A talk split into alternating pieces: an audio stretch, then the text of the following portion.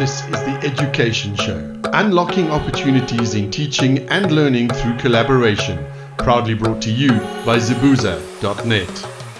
Once again, a very warm welcome to the Education Show. A special guest today, and uh, somebody I've been looking forward to talking to, because she's always fun to talk. I, I, as I was saying talk to, I thought, no, maybe I should go talk with, because, you know, or talk about. To, talking to or talking at isn't so good. Uh, it is um, C E O and founder of Futureproof S A, and uh, well, she's becoming more and more of a full-time Batman now, but it is Lisa Illingworth. Hello, Lisa. Hello, David. Thank you. And I so love the fact that you can introduce me by my official titles. And everyone said, you know, you can't call yourself Batman unless it actually exists on your business card. And so right there and then I phoned the graphic designer and said, we need new business cards. And they literally say Batman on them. Fantastic. Fantastic. Why? Well, let's, let's start off. I want to get into a little bit about who and what Lisa is. Just let's start off with, with that burning question. Why Batman? Well, Batman is a superhero. And, and we like to call ourselves superheroes, particularly in the business of Futureproof, which is catalyzing entrepreneurial action and thinking in kids from as young as the age of five. And first of all, it gives us a level of relatability to kids because most of them don't know what entrepreneurs are and what they do. And so we start off with a very basic educational concept, um, which was theorized by a guy called the name of Vygotsky. And he talks about this thing called the zone of proximal development.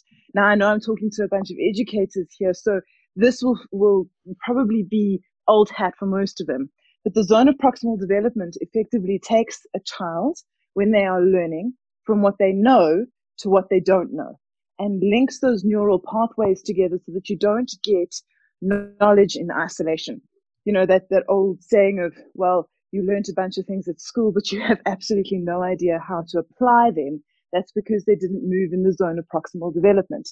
Now, when we talk about being a superhero, we talk about, you know, the superpowers, the fact that you need to be thinking like a superhero, doing things that most people would normally consider a little bit crazy. And then we move them into the understanding of being an entrepreneur. So you're moving them in the zone of proximal development from what they know to what they don't know. Now, Batman in particular has no superpowers and thus is the only superhero without superpowers and yet still believes that he is a superhero. And that's effectively what an entrepreneur does.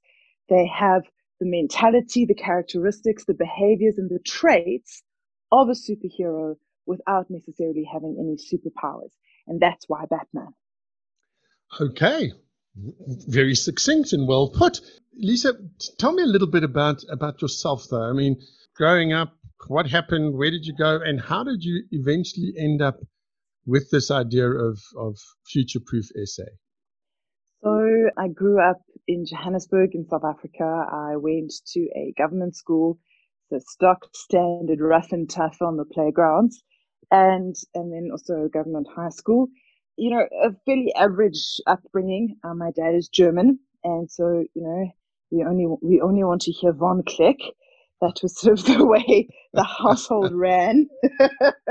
And he is an, oh, still is an avid sportsman. Um, we were brought up, you know, competing at very high levels in sport, uh, mostly because it was expected of us, and and that built a certain degree of tolerating the uncomfortable.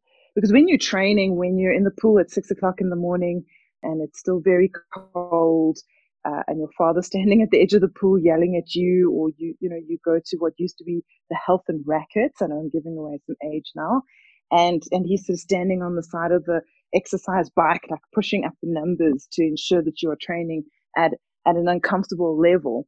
It builds a muscle in you, and I think a lot of parents today seem to not try and build this muscle in kids. They try and make it as easy as possible. And what they actually do is they create a rod for their own backs. But uh, we were definitely not brought up like that. Um, and then sort of going through, uh, you know, schooling and, um, you know, sort of pushed into leadership positions, which I, I didn't really appreciate, um, mostly before my time. and was quite resentful uh, through throughout school that I was try- being forced into being a leader, and I didn't want to be. And then left school. I went and actually studied first six months of a BCom communications. And and looking back now, it was probably a good move, but I hated it. I had to do accounts for the very first time, and I'd never done accounts in school. Wow. That is uh, a stretch for anybody. So eventually, after six months, decided, no thanks, hard pass, and and I left. And then I was um, basically had to go and pay back my varsity fees for those that I'd spent six months and squandered. And I went and I, I worked as an au pair in a Turkish ambassador's house in Hyde Park. Uh, and this is where I sort of got to grips with the fact that this is where I'd like to be. I'd like to be in teaching. I'd like to be working with kids. And then enrolled myself into what used to be J C E, Johannesburg College of Education, and now it's it's Wits. And I actually went through that transition while I was at varsity there. And I did a four-year B, uh, B.Ed, specializing in English and Zulu. Those were my two subjects. Crazy. And and through that, it, you know, loved it. Although I was working two jobs just to pay for varsity, I was working as an au pair in the afternoons, and I was teaching Latin and ballroom dancing in the evenings. Uh, and then still trying to fit in assignments all the way through that, which was absolutely crazy. So, so you know, molded myself around working and studying at the same time, left university and worked as an intermediate phase teacher at I L Griffith Primary School under a gentleman by the name of Doctor Richard Hayward, who was also an English teacher and therefore quite invested in how I conducted my English classes, which was definitely not the way Doctor Richard Hayward would have conducted his English classes. Are we surprised, David? Are we surprised? Knowing and, you as um, I have, knowing you as I've come to know you, no, not in the slightest bit surprised.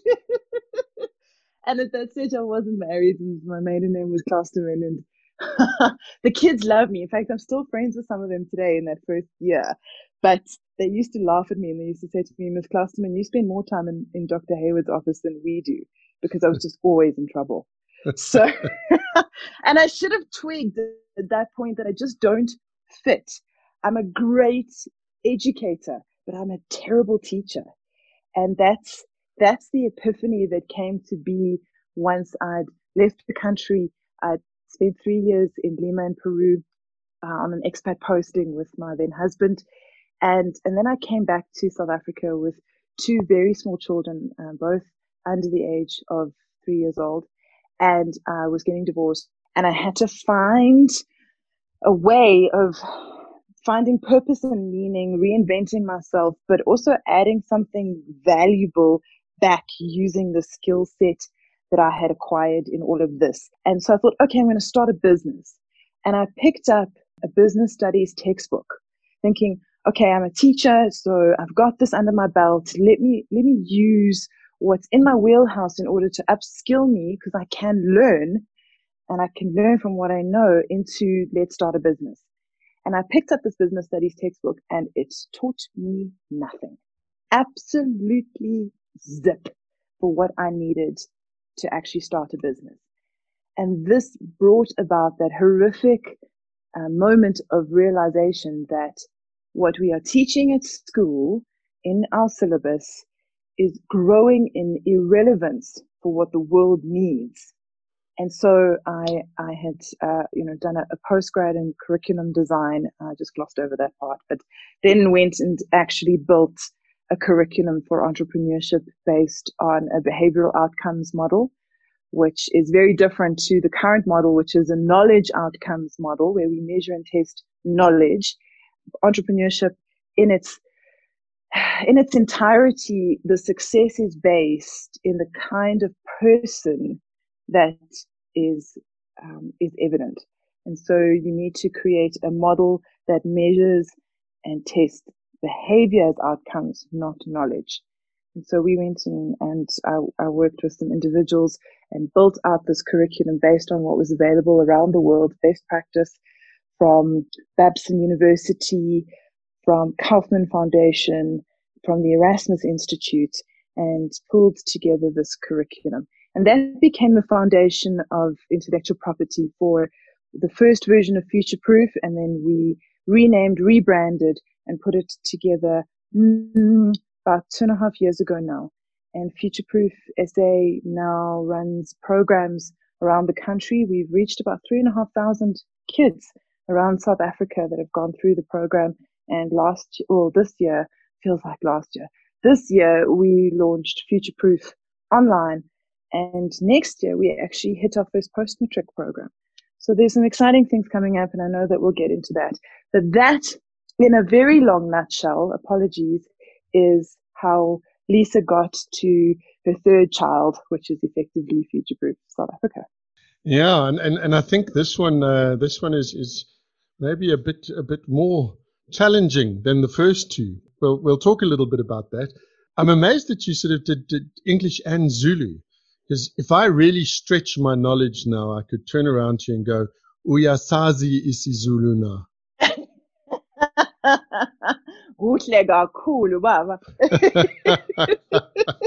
And that's that's about it for me, okay? Because then, then it rapidly devolves into to unpleasant words. But uh, it, it fascinates me. Is it just uh, are you because we, we say founder and C E O, but are are you the the sort of only shareholder in the business, or are there others in the business with you in a shareholder position or in other positions? So, yeah, the, the business was built to scale. And I know this is such a buzzword at the moment, scalability and scale and pivot and all those rubbish things. It's so over-commercialized. But the business itself was built to scale. So from the outset, we had other shareholders in the business. I hate echo chambers. I hate sitting there and hearing my own voice reverberated back to me from the people around me. So I brought in um, a guy by the name of David Wilson, who is a phenomenal individual who's who's able to gently bring about perspective without, you know, ripping you from your comfort zone, which is such a skill. And then added to that, about a year later, I was reading um, a book by a gentleman in me who was talking about lift as you rise. And it was how the philosophy of sharing, just in its most basic form, means that collectively everybody moves together. And I think this is a lesson for me throughout business, is that if one individual, group, collective profits at the expense of another, the collective movement is zero. And so when I was reading this book, Lift As You Rise, it was that collectively we need to move together forward. And so I brought along a um, black uh, shareholder into the business who is absolutely phenomenal. There is no window dressing there whatsoever. She sits in the President's Fourth Industrial Revolution Commission.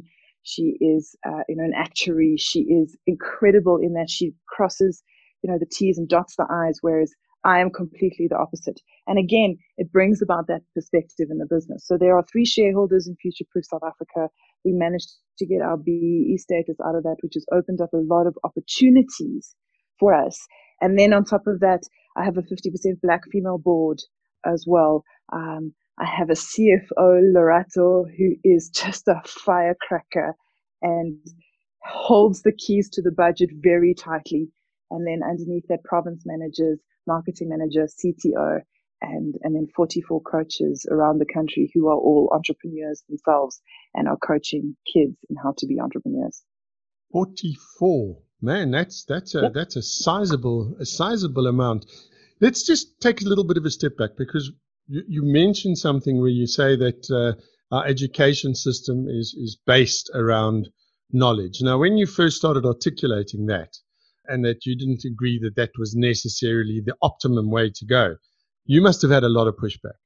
I still have pushback. It has not changed in the six years that this business exists. It has not changed.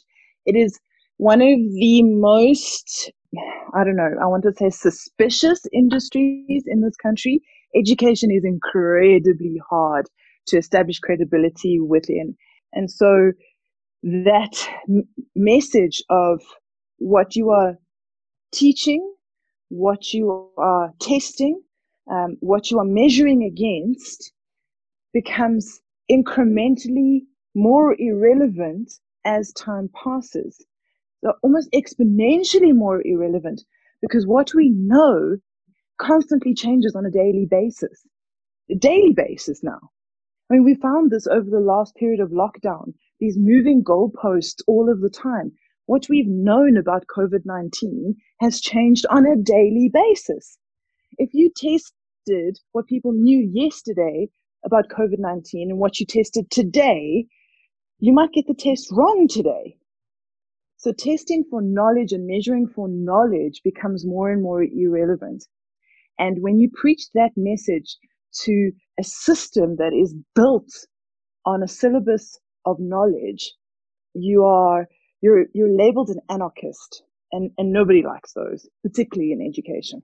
True, to a large degree, and yet I've found, and, and, and that's one of the reasons we're having a chat today, is there are people like like Malcolm from uh, Zibuza dot net uh, who, who mm. bring you this show that are starting to think differently. And I've spoken to a couple of amazing educators over the last little while, and your idea is now no longer seeming as radical as it once did, because more and more people, and, and even people within the education framework, are going, but hang on, you know, we, we, we're doing all this uh, this book learning, and people are able to regurgitate facts and figures, and yet when you send them out into the big wide world, very often they, they are, they're not equipped, you know, and, and entrepreneurship is is a wonderful, wonderful thing, and I think something that our country sorely needs is more entrepreneurs. But the, the change is there. It's it's happening. Are you? I, I mean, I know you said there's a lot of pushback, but are you noticing the change amongst educators? Because this is surely with what you do, it's a process of teaching the teachers as well. Yeah, it is. And taking the teachers along a journey of self-discovery, which is such a fulfilling journey to walk with them. Malcolm and I see very much eye to eye in entrepreneurship education, him being an owner and a founder himself. Him having walked those very hard yards of starting a business, of going through the pains of what it takes and the sacrifices of what it takes. And I mean, Zibuza is the most incredible platform I have seen in a very long time, with the educators that exist on that and the way he's building that business out. It's amazing. And so with with people like that, with partners like that, some of them outside the industry, some of them inside the industry, what we are seeing is is some change and some shift. But unless the fire to which the teachers' feet are being held is is changed, they're not going to be able to shift what happens in the classroom. So whilst I definitely see the will to move towards teaching entrepreneurship, towards embedding traits, towards a more behavior-based, even around the, the positive education movement with Craig Carolan, there's some amazing things that are happening there. But until what is measured is changed, I mean, Edward Deming says, what you measure is what you get. And unless we change the measurements, we won't change what we get. And I think that's vital when, when, when you mention that, because if I think back to, to my time in school and, and some of my mates that I used to hang around with in school, who I'm still friends with today, none of us... You really... have friends? What? You yes. Really? You have friends? Yeah. Yeah, yeah, yeah, yeah. Rent a friend. Wow. Rent wow. a friend. It's quite I easy need, to do. I need one. I need one of those. Do you? Okay. Well, I'll I'll hook you up. Sorry, you were talking about your friend. Darky so and so. But but none of them were, were sort of, you know, that they, they, they didn't excel at academics at all, and yet the the majority of them have gone on to run their own businesses. And I'm talking about my close circle of friends, and, and to be self-employed, and strangely enough, some of those kids that that had the, the, the highest academic marks at school, the boffins as we call them, kind of just settled into jobs. And to me, a job stands for just over broke, you know. And, and I, I don't play well in the sandpit with other children, so so that's why I like to be able to determine my my own sort of income, you know. And then my, one of my favorite sayings is, "You're not the boss of me. Don't tell me what to do." And that's, I suppose, a throwback to, to my childhood, which I still haven't finished with, by the way, because I believe it's never too late to have a happy childhood. And you you, and every other entrepreneur that suffers from that Peter Pan complex, you know, we never ever want to grow up. Um, it's, no, it's quite typical. It is a trap. And But it, it's also that you know, a schooling system expects conformity, and it rewards conformity, and it measures conformity. Uh, it measures the knowledge output. So those with really good memories were the ones that thrived. And also, I mean, what we're seeing as well today is this trend of of overperformance, of this of kids that are being expected to perform at levels that are just completely unrealistic for their stage of development. And they're putting themselves under so much pressure to be able to do that. I have a high-performing child in my eldest, and she r- regularly gets the academic awards, and that's wonderful. That I'm, and I'm incredibly proud that her memory works so very well. But there is more to being a well-rounded citizen than than what you know. So working on things like emotional intelligence, social intelligence, being able to build up the different capitals within that. Uh, private schools do it exceptionally well, where they build relationship capital between people, and they leave school with these amazing networks, and they turn out to be incredible entrepreneurs, even when they underperformed in school, because they've got this incredible wealth of network. So I think whilst there's there's merit to say that entrepreneurs in a system like you and I were educated in are forced to stand out. They're forced to be uncomfortable. They're forced to own who they are quite early on because the system doesn't let them fit in. It also sudden, certainly gives us a level of anxiety, a level of social belonging that we never really attained.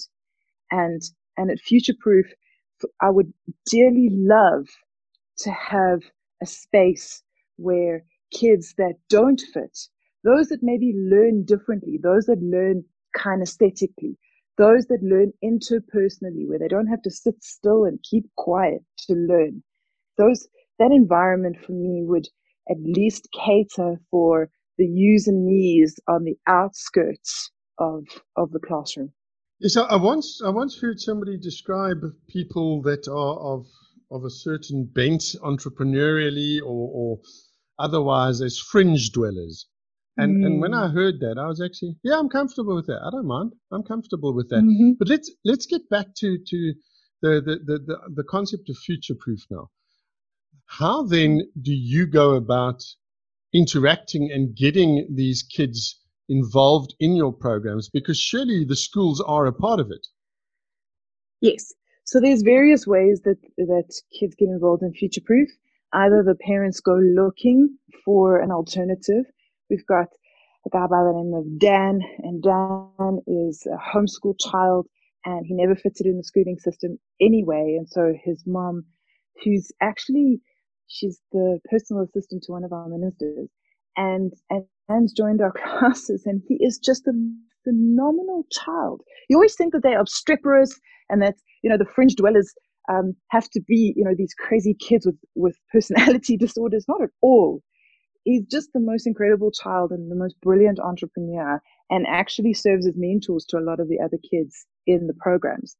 And and so there's that way of accessing, which is direct, and that comes through the website, or it comes through Futureproof Online, and and they come to boot camps, which are over the weekends and sometimes during the week. And we have online sessions and online mentoring sessions for them. And then there's the, the schooling wing or channel. And a lot of schools that we work with are very forward-thinking schools. They are schools that understand the constraints within C A P S or within the I B syllabus, but they're saying we're not going to accept those constraints as final. We're going to test and stretch where we can, because we believe that education is beyond the classroom. And so we work with oh, incredible schools, uh, Kailami Group of Schools. They're just the most amazing kids. Um, we've worked with oh, inner city schools, kids, kids in Orange You know, Orange Farm. We worked with kids in Hanover Park uh, at Parkfields Primary School. We've worked with the very, very top end as well of the Saint Peter's. And there's an amazing school actually in the middle of Greytown in the Midlands, you know, sort of northern KwaZulu-Natal, Hermannsburg, who are actually, I've never seen a school more committed to holistic education for kids. And and they tick all the boxes, they do all the compliances and everything that they have to do in order to be compliant with the gov- with the body. but yet they are adding so much more to kids' lives than than just what they get in the classroom. So it's those kinds of schools, and they often find us, David. We don't find them. They go and they look for, for programs like ours and for people like ours. And it's just this chemistry match that happens almost immediately with the culture that's in the school and the culture of Futureproof. And when that happens, there's just magic. Which in and of itself is, is, is wonderful, because that says to me that there are people out there that, that this idea is growing. But when somebody first approaches you and they say, okay, my little one, my class, whatever the case may be, you know, let's let's get them on to the program. Where does the program start off with? I mean, at what age, and, and how do you start training entrepreneurs of, of tomorrow? Yeah, it is a question that everyone asks, because it sort of, you know, exists in the ether. And they're like, okay, we understand, but we don't. In Spanish, actually, we know, but we don't know. There's two words for no in Spanish. It's one that you know it academically, and then there's another word for no where you've experienced it. And and that's what the teachers or the school, the parent comes with, is we, we kind of know, but we don't really know. So we take them through a program. The first is to understand a behavioral model. So with the teachers, we work with them in building their own program, because it's all very well and good that Futureproof swoops in, you know, with the bat cape flowing and does, you know, the most amazing intervention, but they don't actually equip the school, the teachers, with anything to carry on and get the depth of impact that we require. So we work with the teachers in order to help them build their own entrepreneurial program in the school. We help them build their own entrepreneurial culture in the classroom, which means teaching teachers how to teach kinesthetically, how to teach interpersonally, how to structure games that end up in learning, because that's how kids learn. We learn through games. So we help the teachers do that. And then we run initially a boot camp, which is a four-module program. It gives kids the introduction into how to think like an entrepreneur. And there are five characteristics that we introduce them to. We teach them how to start and plan a business, which is using the lean method, the lean startup method by Eric Ries. And it really is watered, I wouldn't say watered down, I would say it's condensed, simplified into a tool that kids can use. And I mean, even if it's just drawing the pictures like the five-year-olds can do, it's conceptualizing and starting to train those muscles in the brain in order to think about business. And then we use a, a little game to indicate money management.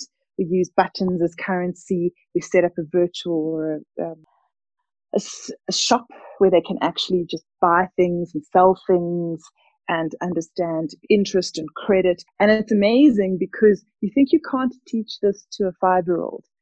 But when you've got a little button shop and they can come and buy buttons or buy cupcakes or buy biscuits, and they use their buttons, and then you ask somebody else over there to open up you know, a, a shop where they can go and buy their buttons from, but they have to pay two for one color of buttons, and they can swap it out, but they're paying interest.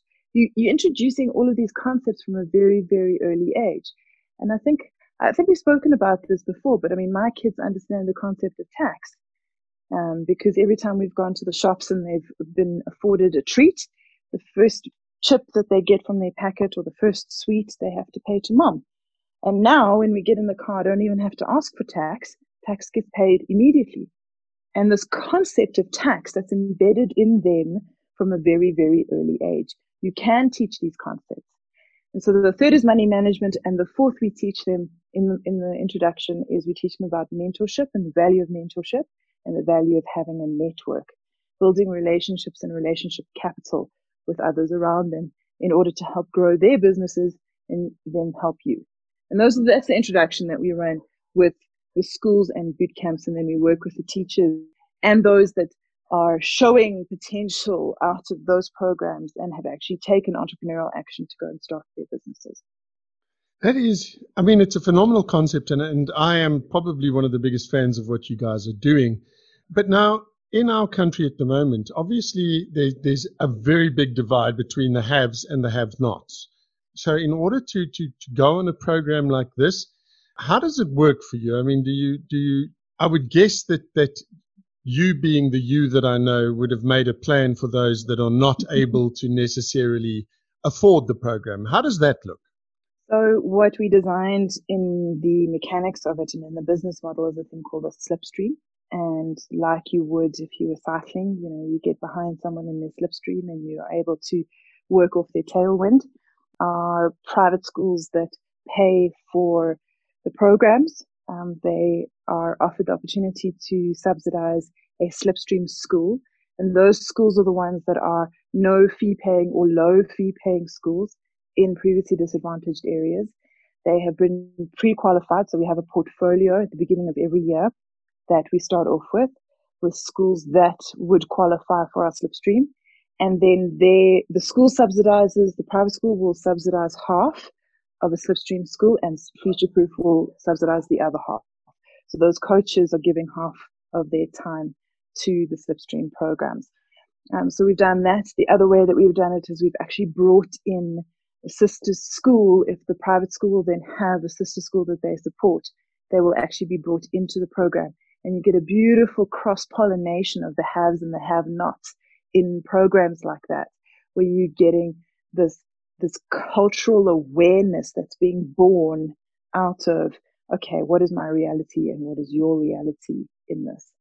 And so the Slipstream program is a beautiful way that we've been able to afford the opportunities to the have-nots, and and as well as be able to bring about a cultural sensitivity in the haves.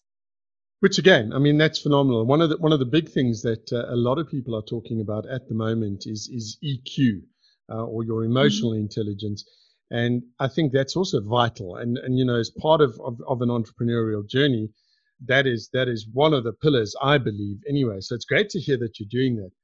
Talk to me about about uh, Futureproof Online though, because that has been a bit of a labor of love, and and it's something, mm. um, at least to me as an outsider, you played your cards fairly close to your chest before the launch of of, of Futureproof Online. Uh, talk to me a little bit about that. What's what is that aimed at? Who is that aimed at? I love how you say that, but quite frankly, you were quite cheesed off that I hadn't told you about Futureproof Online. Exactly. But I was diplomatic this time.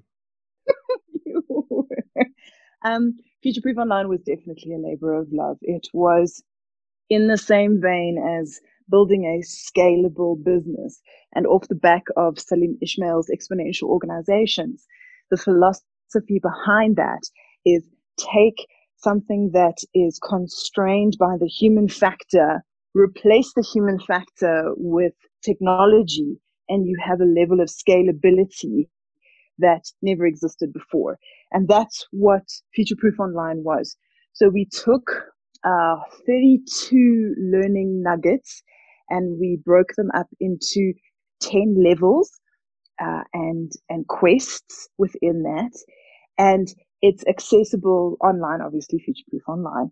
What it does is it takes kids through the scaffolded learning of being an entrepreneur, building one learning nugget on top of another until the point where the entrepreneur at level ten is able to understand things like financial processes, is able to do a mock board meeting and create a board pack, but from the really basics, understand value, money, cash, credit. And and what I've noticed is in putting this out to the public and getting some great feedback, a lot of the parents are saying, sure, but I didn't know half of the stuff that I was learning through Futureproof Online, which is lovely feedback. But what it does for the business is we're able to get a lot more reach. We're able to extend and deepen our reach into kids that aren't necessarily able to get to face-to-face programs. And what's so lovely is that the way the program is built, we never had to actually sacrifice any of the learning science. There is still interpersonal learning that happens because kids can book like Zoom coaching sessions through the system. You know, they can interact with one another. They've got a little portfolio that they develop where they have to go and do a lean model canvas, or they have to go and interview a customer and upload the voice note. You know, this kind of thing that technology enables is for us to be with the kids continuously learning with them without necessarily having the constraint of a face-to-face interaction. So yes. Does this mean it's more affordable? It's it's a lot more affordable. So it starts at eighty-nine rand a month for kids to subscribe to Futureproof Online. Um, we're actually working on some really nice affiliate partnerships with other companies where it's bundled with a whole bunch of education services. And I can't tell you which those are just yet, but I am at least mm-hmm. giving you the heads up. I know, I know you hate it when I do that, yeah. um, but I'm just giving you the heads up that it will be bundled with other things. And then next year we go into our first post-matric program. I think a lot of matrics this year have felt as though this year has sort of been stolen from them. And and so we've, we're working with those some of those schools that I mentioned earlier in building a post-matric program, and that's a twelve-module program, also online. And what I'm so incredibly excited about is is the modality in which it's being delivered. So it is online, and it is twelve actual activities that would lead you to having at least the basis of the foundations for a business, qualifying an idea, building a minimal viable product, understanding marketing and finance uh, in this. And so it gives you some really relevant tools while you're completing this, this post-matric level, and maybe there's one or two subjects that you need to kind of wrap up. And so this bolted onto that is a lovely foundation in which to create a really powerful entry into the world out of education. But on top of that, um, it's there's a saying that, that goes, if they can't learn how you teach them, teach them how they learn. And so we've really internalized that, and we've taken that twelve-module program and we've translated it into five official languages. So oh, materials available. Yeah, the materials available in five official languages. And that's been, again, that labor of love, but that love for depth of impact and for people to learn in their own language, to understand in their own language, and to apply in their own language. That's, again, brilliant. But as as you were saying all of this, I could I could actually picture your C F O's hair turning grey. She doesn't have any left. It's, pulled, it's all pulled out.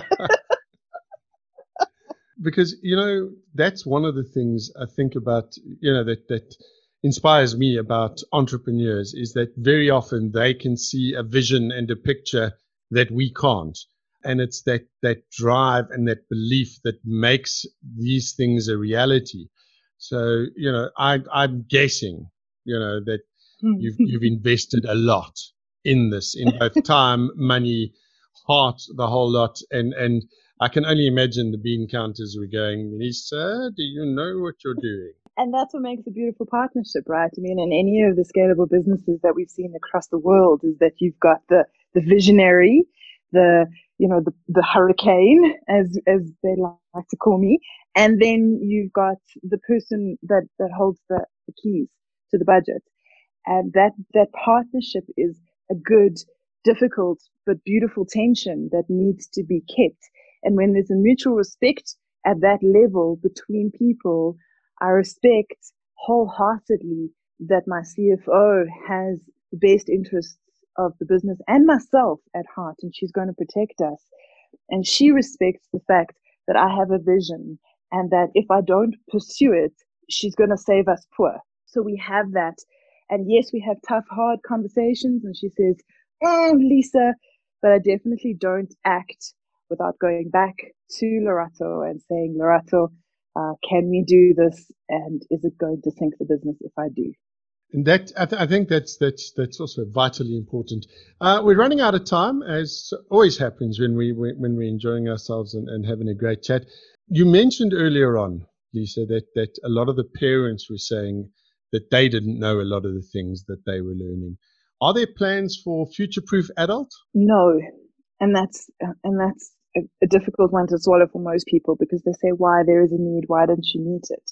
I, I don't mind if there's an organic move where parents are being involved in the twelve-module program, or you know, people are coming in through some of the C E T A programs that we've been working with, and that's generally with young adults in new venture creation using the same modality, but focus and the luxury of it is something that I am militant about.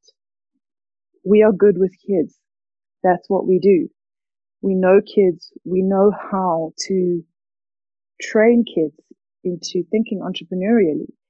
So if we diversify outside of that, we cannibalize our core value and what we bring. And so our core focus will always be on children. It will always be making them future-proof. That's what I'm committed, and that's what the business is committed to doing. That's actually a great answer, you know, and, and, and as my mentor always used to say to me, stick to your knitting. So uh, you're sticking to your knitting, so that's good. That's that's actually one of the tamer things that he said to me. I'll, I'll share some of the others at a later stage, maybe. Um, Can't wait. Lisa, before I let you go, you know, you, you've spoken about the the the the, the post-matric year. Um, what's next? What's next for, for Lisa and for Futureproof? And I'm going to put you on the spot now and say, have you considered writing a book yet? Oh, gosh. David, you're like the fifth person that's asked me that in the last couple of months. And like, you know, these universal rhymes that keep coming back. I'd love to write a book at some point. I am forty next year, so I don't believe that I have enough life under my belt in order to justify, you know, pages between hardcovers. I don't, I don't think I've got there yet. I also don't necessarily want to fall into the trap of those that have written books and and have just based it on the wisdoms and repackaged the wisdoms of other people. I don't want to do that. So I, I don't feel as though I personally have reached the level of credibility yet that would justify having a book in my own name. And I know, like, that's sort of self-defeating in a way, but I think it's just my stuff. So once I get to that level of self-actualization, that's, okay, warrants a book, then maybe I'll go that way. But in terms of future-proof, okay, I'm not going to hold my cards close to my chest because you give me so much uphill about it. Uh, we are exploring markets overseas. Um, we have conversations with um, schools in India this week. We have had conversations with Dubai, with uh, Melbourne, um, and with the U K. And so the beauty of Futureproof Online is that it doesn't be dictated to by geographical boundaries. And so we are starting to save the world one entrepreneur at a time. Wonderful stuff. Now, if people want to get involved in saving the world one entrepreneur at a time, where do they go to to get hold of you? Where do they go to find out about the program? Because obviously, being the education show, this is targeted at educators, at learners, at parents. So I think it's a great place for you to tell people, where can we go? So the easiest place to go is w w w dot future proof s a dot com. If you want to bypass all of the fluff about who we are because you listened so intently to this podcast, then you can go straight to Futureproof Online, and that's w w w dot future proof online dot co dot z a. And if there is a burning need to get in contact with myself or the team, it's start at future proof s a dot com. Start, S T A R T. That's right, like you would start a business. Start at future proof s a dot com. Tell them David sent you, um, and then you'll be guaranteed of indifferent services. Uh, no, I'm kidding. Uh, you, uh, the one thing. You'll probably get hugs. The one thing I can say about Lisa and the team is they are an incredible bunch of people. They're incredibly passionate, incredibly motivated, and and it's not just it's not just words when. Uh, Lisa says uh, that that her goal is to to sort of, you know, save the world one entrepreneur at a time and things like that. Lisa, thank you so much for taking the time out and having a chat to us. Uh, I'm sure we're going to chat again at some stage. Uh, I'm like the proverbial bad penny. I keep turning up and demanding attention. So uh, no doubt we will chat again. But thank you for having a chat, and we wish you all the best with Futureproof. David, thank you very much, and to Zibuza for giving us the opportunity to preach Uh, the good word about entrepreneurship. We appreciate you and we appreciate the channel. Thank you so much. There we go. That was Lisa Illingworth of Futureproof S A. That was the Education Show. Simply learn. Join the conversation on zibuza dot net. That's Z I B U Z A dot net.